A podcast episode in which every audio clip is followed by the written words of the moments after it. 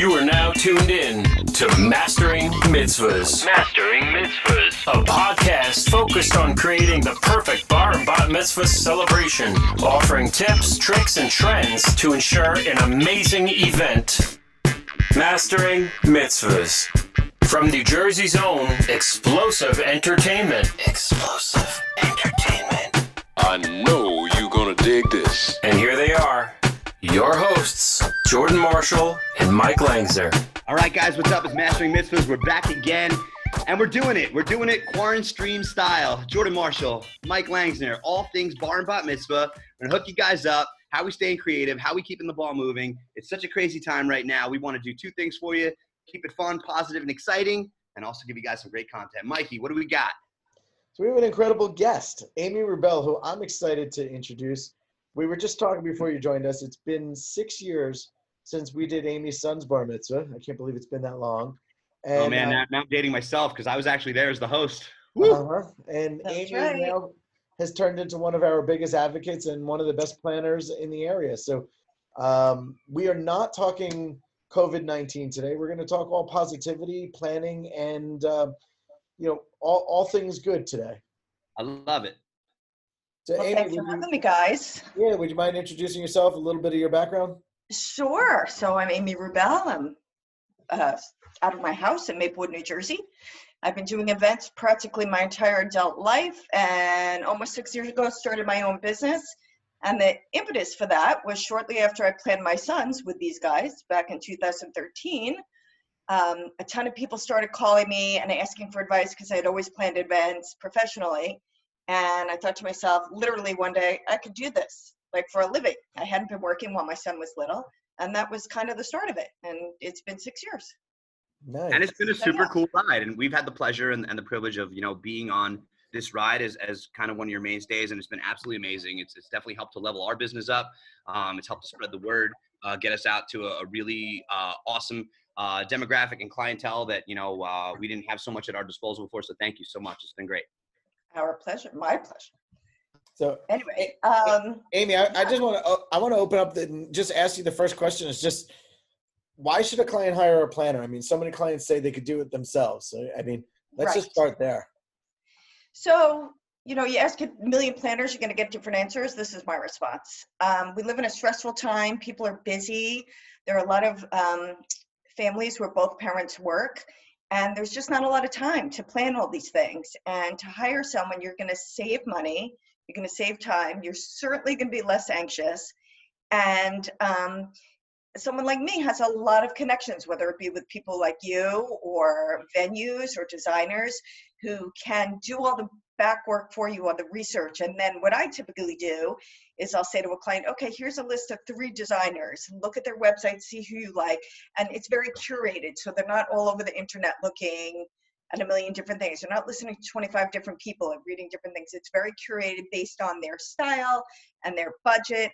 And in the end, because I look at myself kind of as a general manager of a construction project where the general manager oversees the plumber and the painter and the electrician, all that stuff. And that's kind of how I view my role as the person who oversees all of it, certainly with the client's input, of course, and what they want, but really taking over the daily stress and duties and specifically kind of the administrative tasks that need to be done also in the organization. I love that. I just want to hit one thing. You said, you started by saying you could save clients time and money. I bet there's a huge misconception because people probably think hiring a planner becomes more expensive. Can you just talk to that for a second? So of course, planners get paid, and there are a number of different ways planners like me get paid. Some take a cut of your total budget, some do hourly, some do flat rate. I happen to do flat rate. But in paying that out, and for me, it's paid out over a number of months over the planning period, but it enables the person to kind of sit back a little and not worry. And the way that we saved them money was because we have relationships with people and vendors who can say, all right, you've brought me, I'm making this up, 20 clients this year, I'm going to give you guys a break. Or we can work with you guys a little bit more because we have a relationship and a rapport that we can work out some things that are mutually beneficial. And it's just the nature of the business, I think, in our industry, where we like to be very collaborative and helpful. And I think that that's really important. And time is obvious. You know, someone who has a full-time job, they don't have the time to do all this stuff, or maybe they don't want to, or maybe they don't know where to go. I was actually going to say too, Amy, that these are really, really great nuggets to take away. How do you know, like you're planning an event, what makes you qualified to get to, you know, look to somebody like you to help? How do you know, like, maybe I should like look for an Amy, maybe I should, you know, what's a good way to know that you maybe even need an event planner? Well, I think if you, for mitzvahs in particular, you get your date 3 months, listen to me, 3 years. Oh, listen, it has been 3 months before. We've gotten those too. That is just a situation to panic. If you're getting it 3 years before and it's a blank slate and you don't know what to do or where to begin, and especially if it's your first child, you just have no idea. And this sounds so stupid, but you can't know what you don't know. So look to someone who has done this repeatedly over and over and over again, who can really set you up. And for me, most of my clients are full planning, where we start from the very beginning and work through, but I also have clients who have done some stuff already and then come to me to kind of wrap it up. And, you know, that's definitely something that's doable too. I think there are a lot of planners that offer different packages, so to speak. But for me personally, I love to do it from the very beginning and kind of see it through to the end. That's my preferred way, but open to helping, because not everybody needs the same things. I always say no two families are alike. Amy, not all planners are decorators. Not all decorators are planners. Can you make a little sense of that? Because that's a big question, Mike, because I get asked this a lot. Listen, I'm not a designer. I'll be the first person to say that. I can appreciate design. I understand it, but you don't want me to design your party. You want me to organize your party. And I think that there are people who try to pass themselves off as both, and they're not. And I use a phrase a lot with my clients. I stay in your lane. You can't be good at 100 things. Choose what you're good at and do that. And so, whereas there are some planners who I guess are designers too, designer is a full-time job too. I don't really see how you could adequately do both and be good at both. This is my personal opinion. People may disagree, but I'm very straightforward with people saying I am not a designer, but I work with great designers, and I'm going to hook you up with someone who's really good for you and for your aesthetic and for your theme.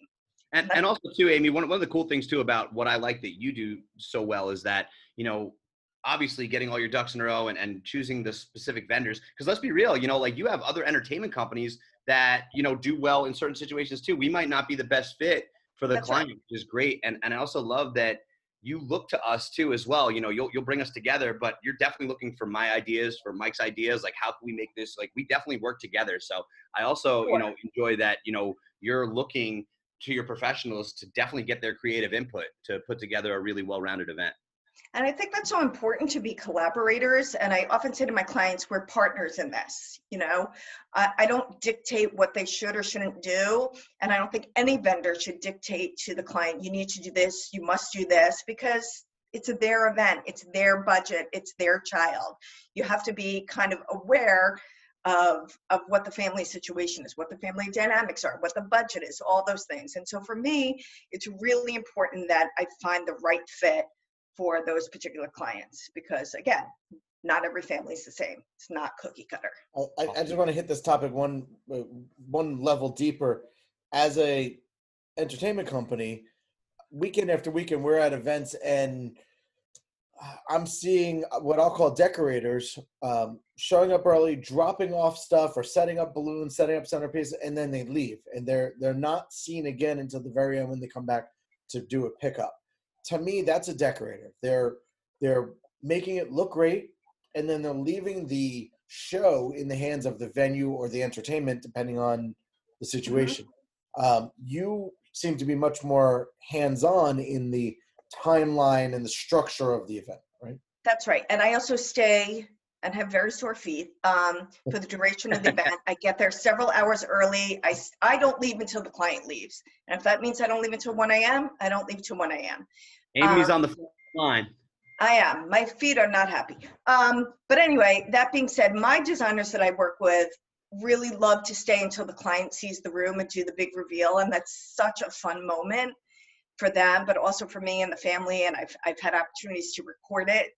and that kind of thing, and that's important. And then the designer can go home, and that's where the planner is to mitigate any problems that are having day of. If the timeline's going awry, you know, talking to you guys and getting it fixed, so to speak. If the food is coming out late, you know, working with the people on site to make sure everything is going according to the timeline that we all approved and worked out together collaboratively.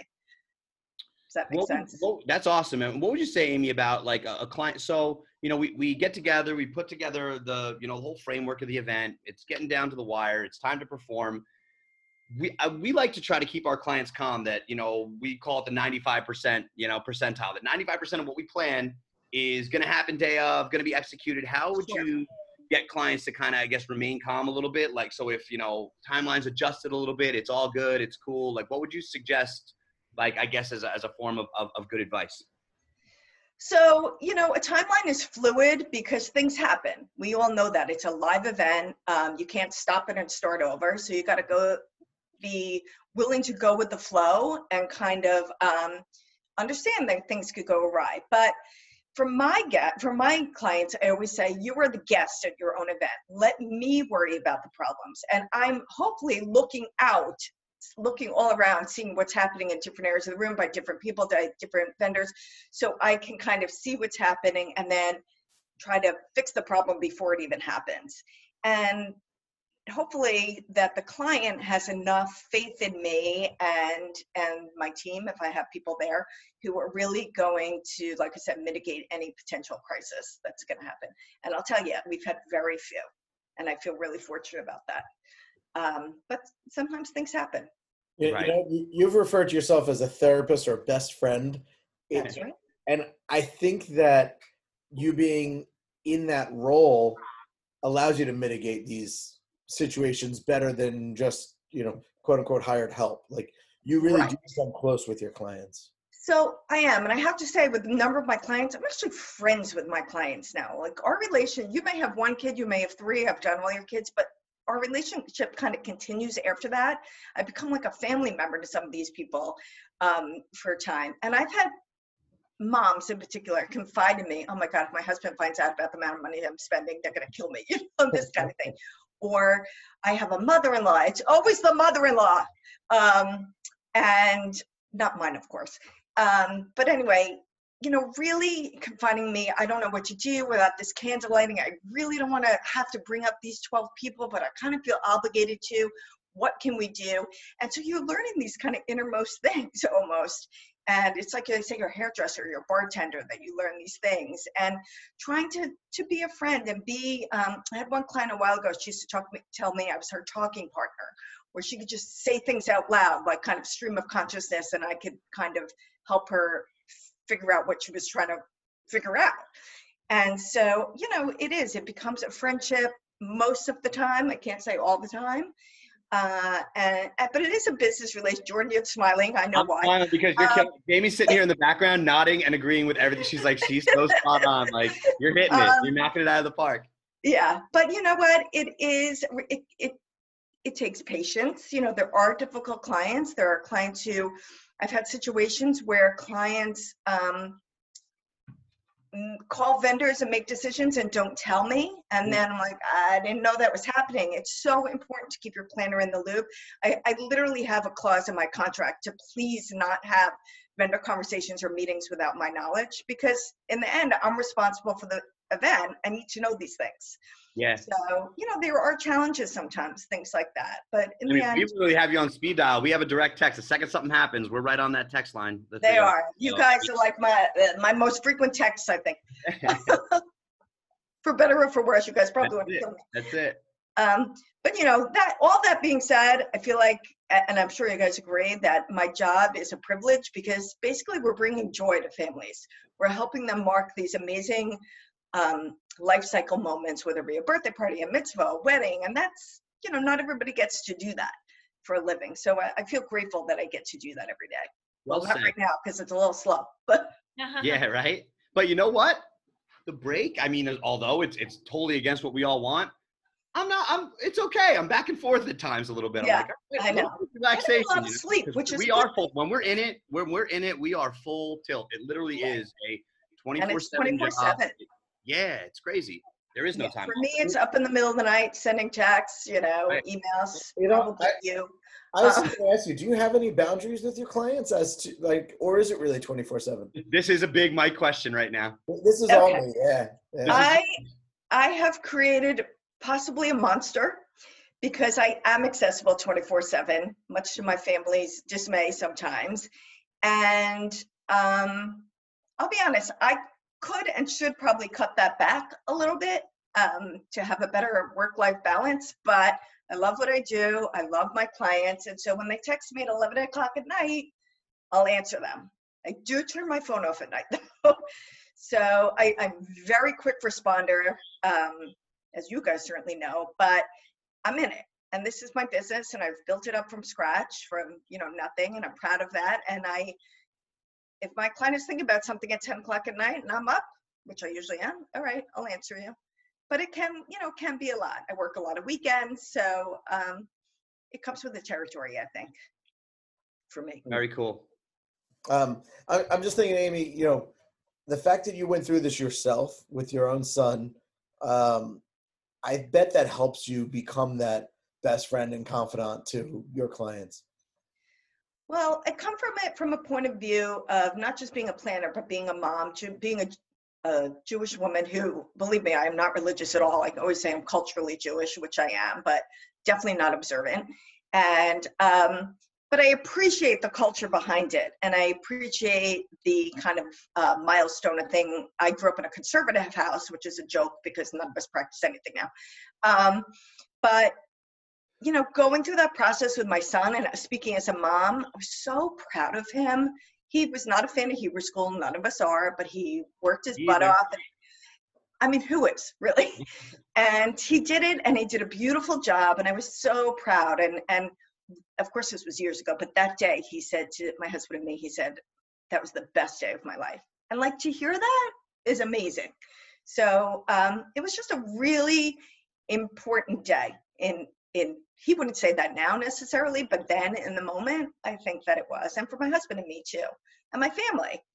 And also for us too, having a hand in that, like that's huge. Like at that age, at you know, 13 years old and just not knowing, you know, what obviously you're capable of yet in life, and just having an experience like that and being able to come back and be like, that was the greatest day. Yeah. Ever.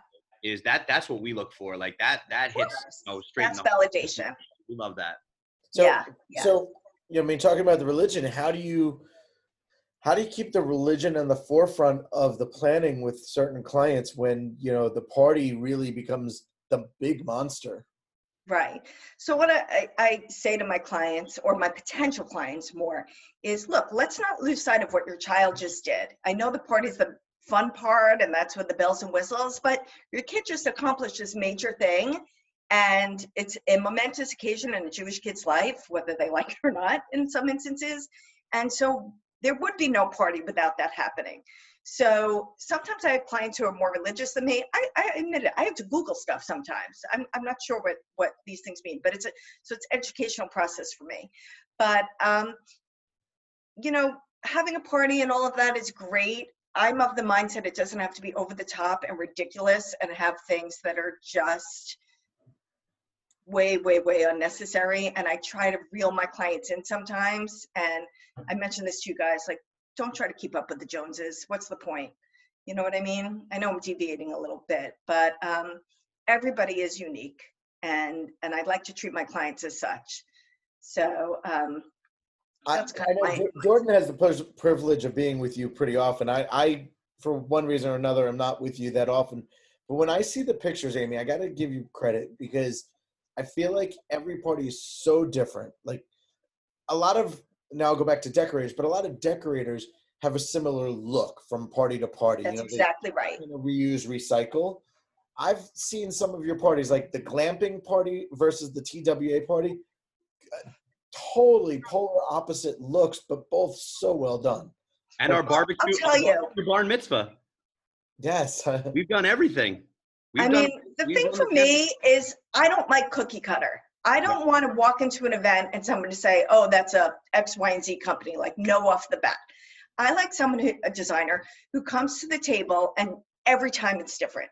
It's not the same pieces, and they're thinking out of the box. And that's not to say that those other companies aren't great. They are. But for me personally, that's what I look for. Somebody who's not throwing this same look, same party every single weekend. And let's face it, how many ways can you do basketball or baseball? Right. You know, how do you make that look different and feel different so that this kid's party is unique from his best friends, which is also baseball? You know, and you know, speaking of look too, Amy, like where, so as a planner, you're dialed in, you definitely have your finger on the pulse when it comes to 2020 styled events. Where do you kind of see the industry going? Is there anything new that's coming around, stuff that you're trying to mess with, cool things? Well, I look to you guys for technological things, because that's not my... I look to Mike for the technological. Okay, Mike, I'm looking at you. You know, that's not my area of expertise, but I do a lot of reading. I do a lot of kind of reading things like BizBash and stuff like that to try to get my finger on the pulse of what's happening, what's available out there. Yeah. But you know what? This sounds so trite, but and I tell my clients the thing. I'm me. I do me. I don't try to compete with other people who have similar roles. I know I'm different than other planners. I know we'll offer things that are different than other planners. I just try to be authentic and to myself and to what my beliefs are. I know that sounds really hokey, but that's also what I look for in vendors. People who are really honest and have integrity and are partners. And that's awesome. Really important to me. Really important. Very, very cool stuff. I'm looking to wrap this up in the next couple of moments here, but a couple quick things.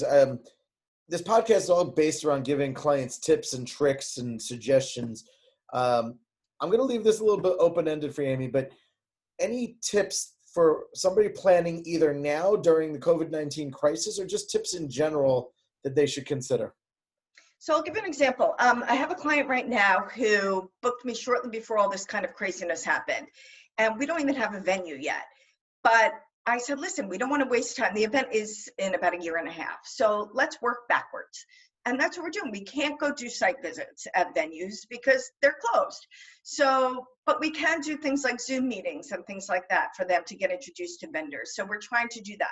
Work on your guest list. I send my clients an Excel spreadsheet that I've kind of created over the years that's really thorough, that can help them through the whole process. I'll send them that so they can, because that's such a labor-intensive thing. That's something I can't do for them. I can't do their guest list.